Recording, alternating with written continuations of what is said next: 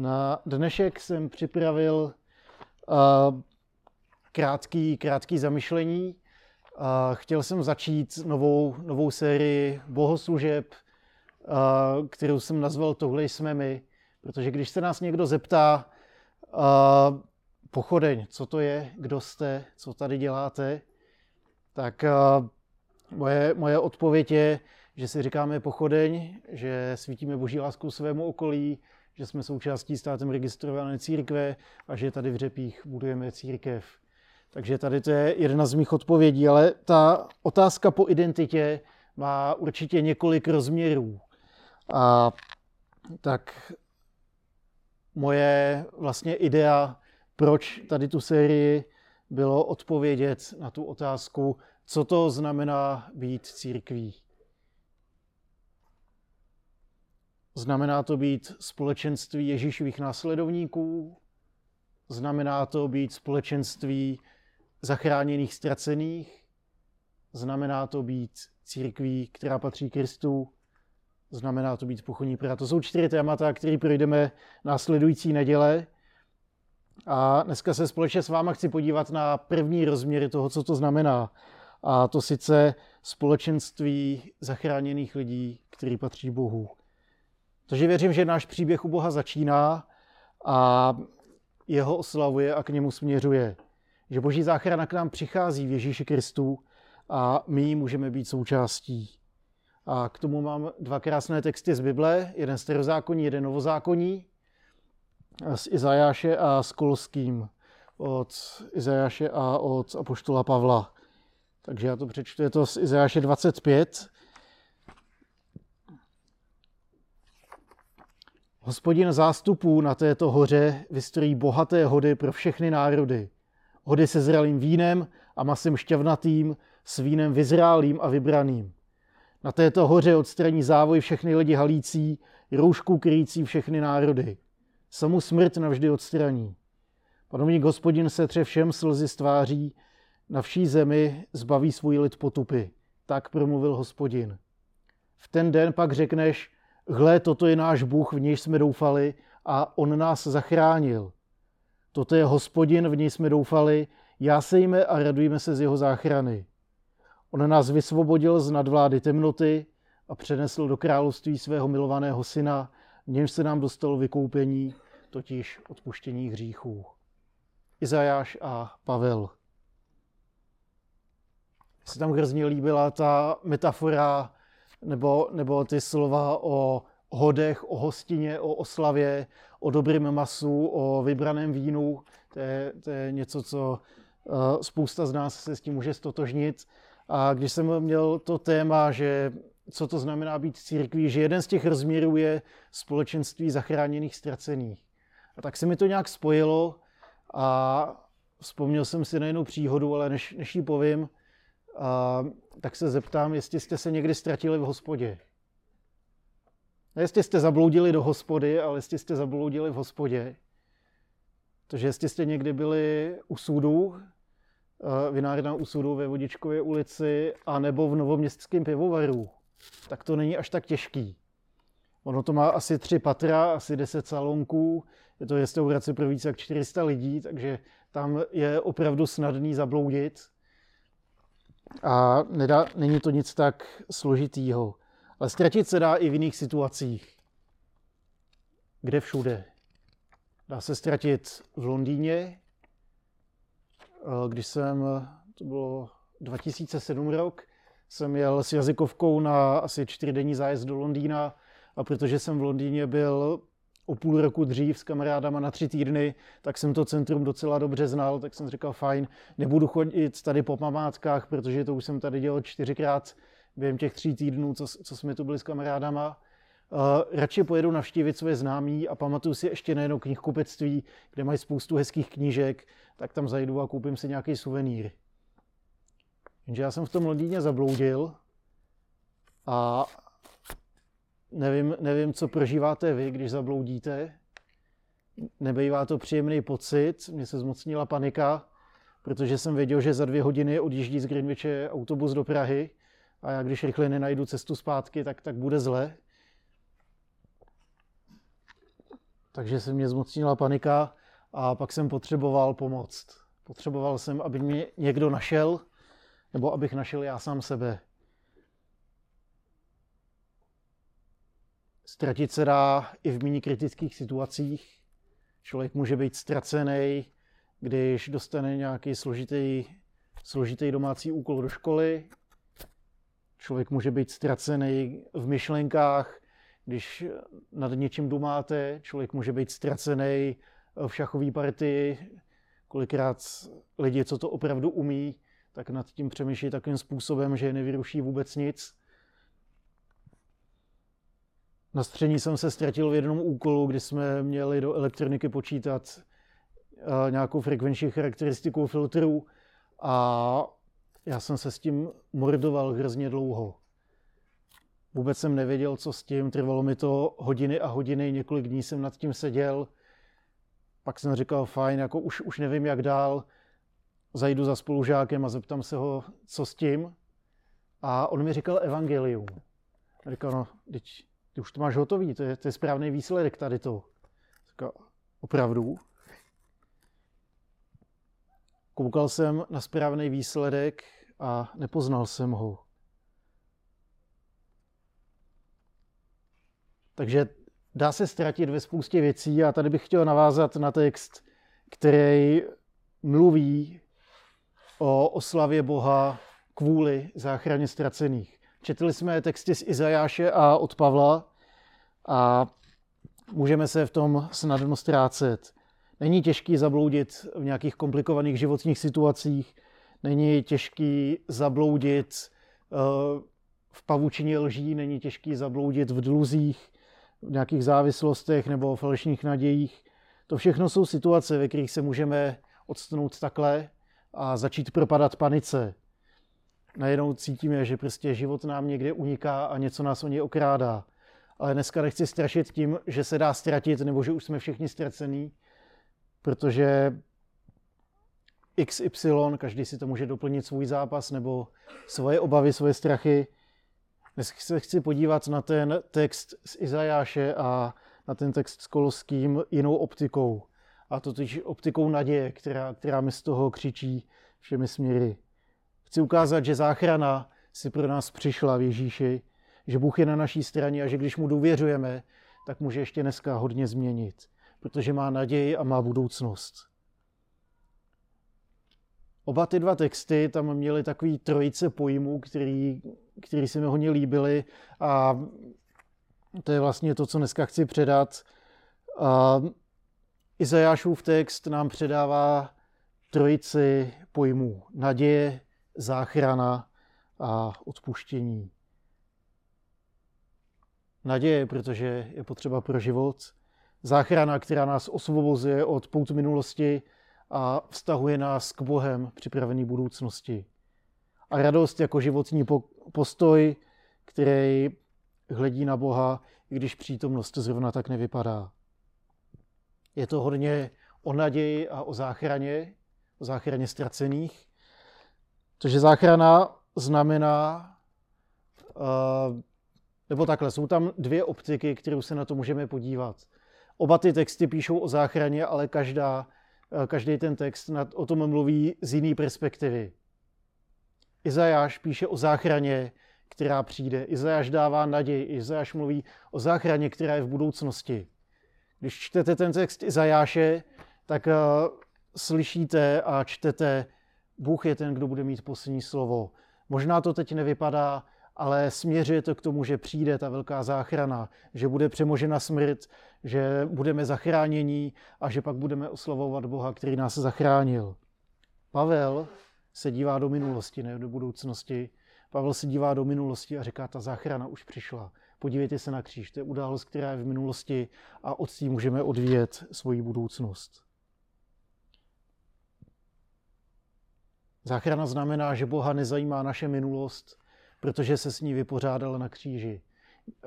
Když říkám, že ho nezajímá naše minulost, tak tím nemyslím, že bychom mu byli ukradení, ale že ho nezajímá naše minulost v tom smyslu, že není nic, žádný břemeno z naší minulosti, který by mohl stát Ježíši jako překážka v cestě za náma. Není nic, na co by kříž byl krátký, není nic, co by, co by Ježíše odradilo, co jsme kdy řekli nebo udělali, nebo, nebo si mysleli nebo naplánovali.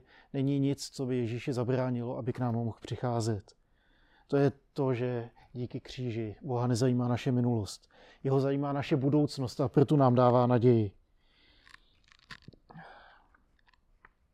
A to spojení Pavla a Izajaše jsem vybral zcela záměrně právě z toho, že každý se dívá z té svojí perspektivy a dohromady jsou ty optiky hrozně důležitý. Nejde žít bez naděje, proto potřebujeme Izajáše. Nejde, nejde žít bez naděje, protože pak se do budoucnosti díváme s obavama, se strachem. Když se díváme na budoucnost, tak vidíme nejistotu a to je něco, co z nás vysává život. Když se ale díváme do budoucnosti s nadějí, tak se můžeme těšit na to, co přijde, protože máme naději. Máme něco v budoucnosti, čeho se můžeme chytit a o co se můžeme opřít. Izáš směřuje náš pohled dopředu, aby ukázal, že je to sám Bůh, kdo drží poslední slovo nad naším životem. Ať se děje, co chce, ať, ať jsme v sebe těžší situaci, tak to není poslední instance našeho života. Tady to Izáš přenechává Bohu, tohle rozhodující slovo. A to rozhodující slovo je, že tam na té hoře se s váma sejdu, tam vystrojíme tu oslavu, tam uh, přijde záchrana. Pavel vrací náš pohled zase zpět ke kříži a k prázdnému hrobu, kde Ježíš zakotvil zdroj naší naděje. Pavel a Izajáš se tak stávají posly naděje, kterou nám Bůh dává do života. A věřím, že oba tady ty rozměry naděje jsou dodnes živý a že je důležitý mít oba dva. Je důležitý mít nějaký pevný bod, od kterého se můžeme odrazit. Je důležitý mít něco, co je nad náma. A tady to vidím v tom Pavlově pohledu. Pavel se dívá zpět na kříž. Tam je naděje v tom smyslu, že nemusíme čekat na to, až dosáhnu nějaký úrovně, až dosáhnu nějakého pochopení, až udělám XYZ dobrých skutků, až poznám tady toho člověka, až se sejdu tady s tím a ten, ten mi předá něco, nebo ten se za mě bude modlit, nebo, nebo něco. Nemusíme čekat na nějaký až, protože už je to tady. Když se díváme na zdroj křesťanské naděje, tak se díváme na kříž a na vzkříšení, na události, které byly před dvěma tisíci lety jako zdroj naší naděje. Když se díváme na kříž, tak vyznáváme, že Bůh nás zachránil, protože tam zlomil moc všeho, co by nás mohlo svazovat, srážet, okrádat o život, ubíjet. Zároveň, když se díváme s Izajášem dopředu, tak očekáváme návrat krále, očekáváme budoucí naději. A tady to je to napětí, ve kterém se odehrává eh, křesťanský život od eh, Ježíšova vzkříšení až do jeho návratu. Už je to tady a ještě to tu není úplně. Tady v tom napětí je zakotvený křesťanský život v dnešní době. Základ naděje, že Ježíš svou smrtí na kříži a svým vzkříšením zlomil všechny, jak to říct, všechny mocnosti nebo všechny, všechny situace, které by nám mohly stát v cestě za Bohem. Zároveň ráj na zemi ještě není. Očekáváme ho teprve v budoucnu, očekáváme vzkříšení do nového světa. Dobrou zprávou, kterou rád připomínám každou neděli, je to, že a tady toho můžeme být součástí.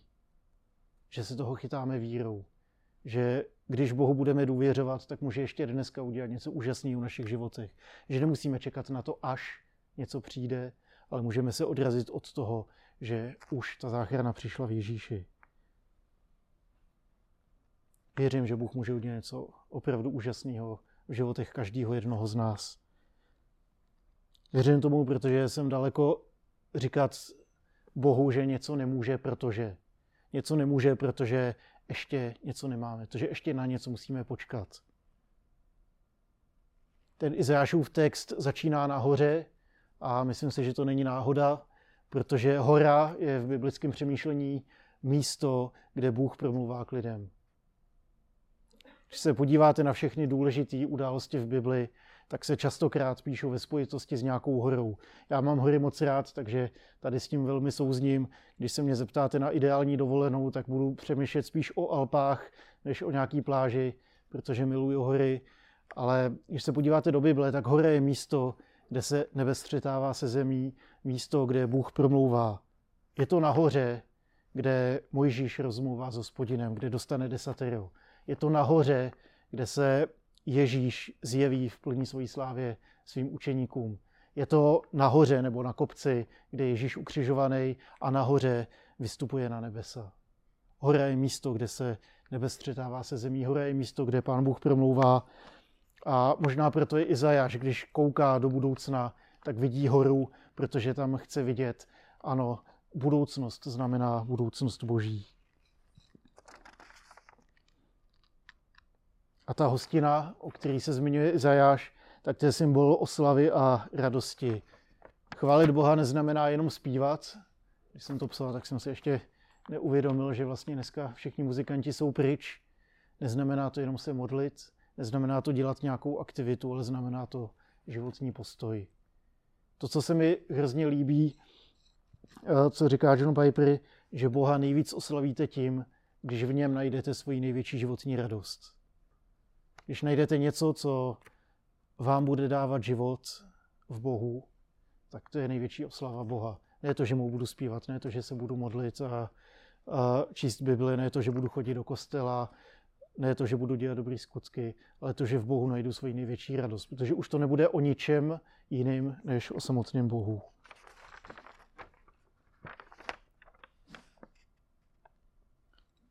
A na závěr jsem si ještě všimnul tří rozměrů, o kterých píše Pavel, co to znamená vlastně ta záchrana.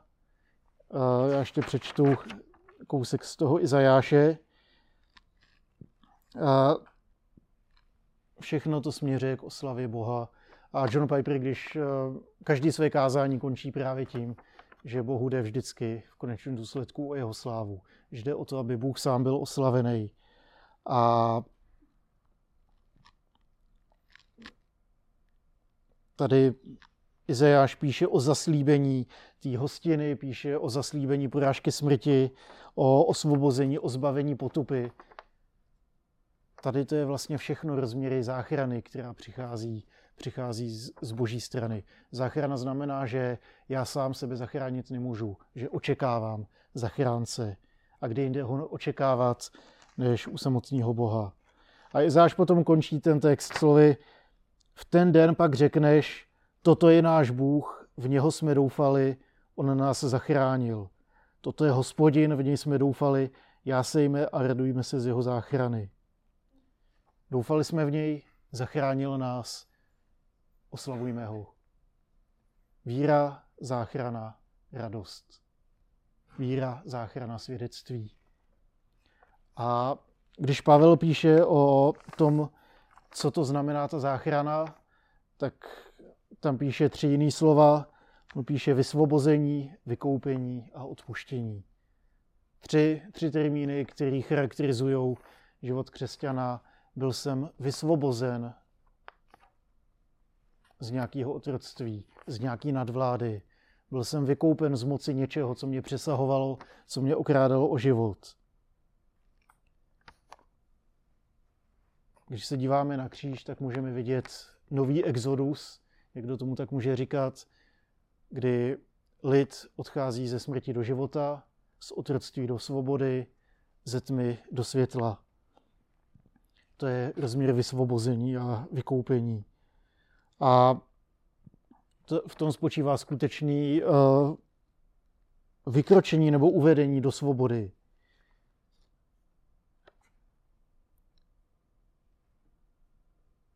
Každý člověk je Bohu hrozně vzácný. Vy jste Bohu vzácnými lidmi, že mu na vás záleží takovým způsobem, že to nejdražší, co měl, tak dal, aby jsme mohli být spolu. Aby nemuseli být nějaké věci, co nás o život okrádají, aby člověk nemusel být v zajetí svého vlastního já, aby člověk mohl být osvobozený od sebe pro druhýho. a tím druhým ultimátně je Bůh. Bůh nám dává vkročit do nového svobodného života. Nad našimi životy už nemusí vládnout nějaký systémy, mocnosti, tlaky, závislosti, obavy, dluhy, pochromané vztahy v rodině, v práci a kde, kde všude si vzpomeneme. Tady to už nebude, nemusí mít moc nad našimi životy. Protože jestli Bohu budeme důvěřovat, tak ho může změnit hodně. Proto se modlím a proto věřím v modlitbu, protože to je pro mě rozhovor s Bohem. Nemusím kvůli tomu lézt nahoru, musím čekat, až se mi zahojí noha a budu schopen vylézt nahoru. Nemusím kvůli tomu do Jeruzaléma, do chrámu, abych se setkal s Bohem. Lidi kolikrát říkají, tak nebylo by skvělé, kdyby Ježíš tady byl s náma, aby jsme se ho mohli zeptat, eh, na co potřebujeme, nebo aby jsme ho mohli poprosit o pomoc. Nebylo. Ono je lepší, že odešel, protože poslal svatého ducha. Proto se modlím. Protože kdybych se chtěl modlit v tom smyslu, jak, jak Ježíšovi učedníci, to znamená, musím zajít za Ježíšem a říct, hele, potřebuju poradit, tak to znamená, že bych musel na Ruziň, koupit si letenku do Tel Avivu, pak uh, autobus, že jo, někde posunout se po Izraeli, tam, kde zrovna, tam, kde zrovna působí.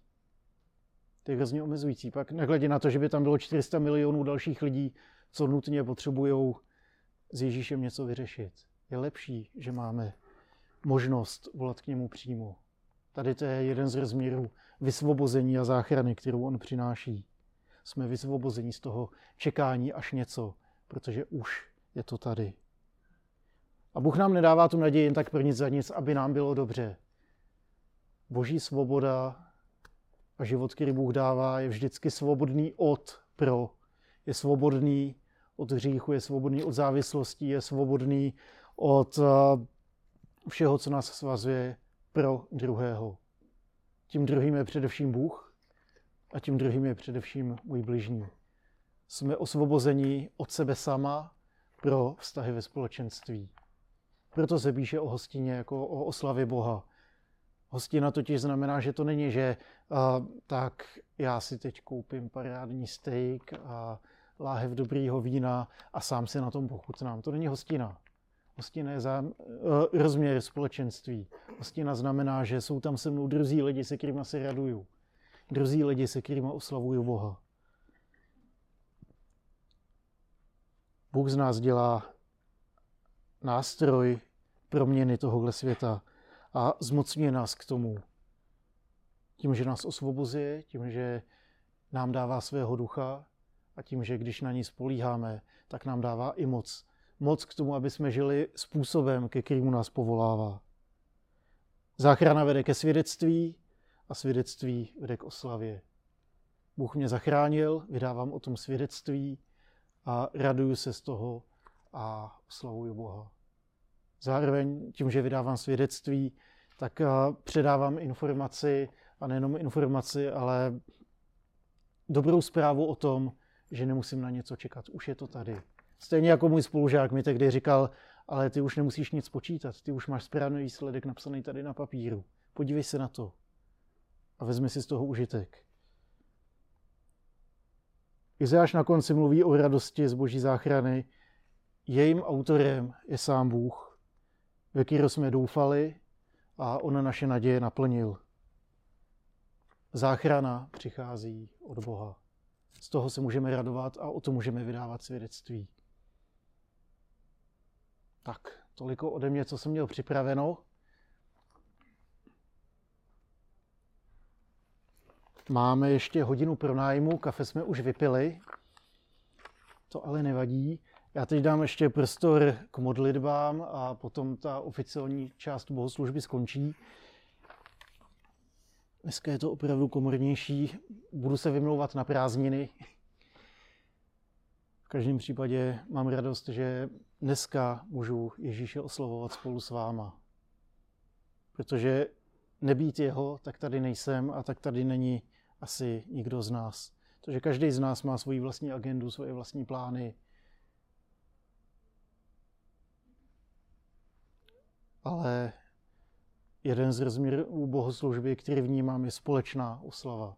Už to není já a Bůh, Bože můj, Bože můj, ale můžeme říkat Otče náš, protože uzdravuje vztah a uzdravuje vztah s Bohem, s člověkem.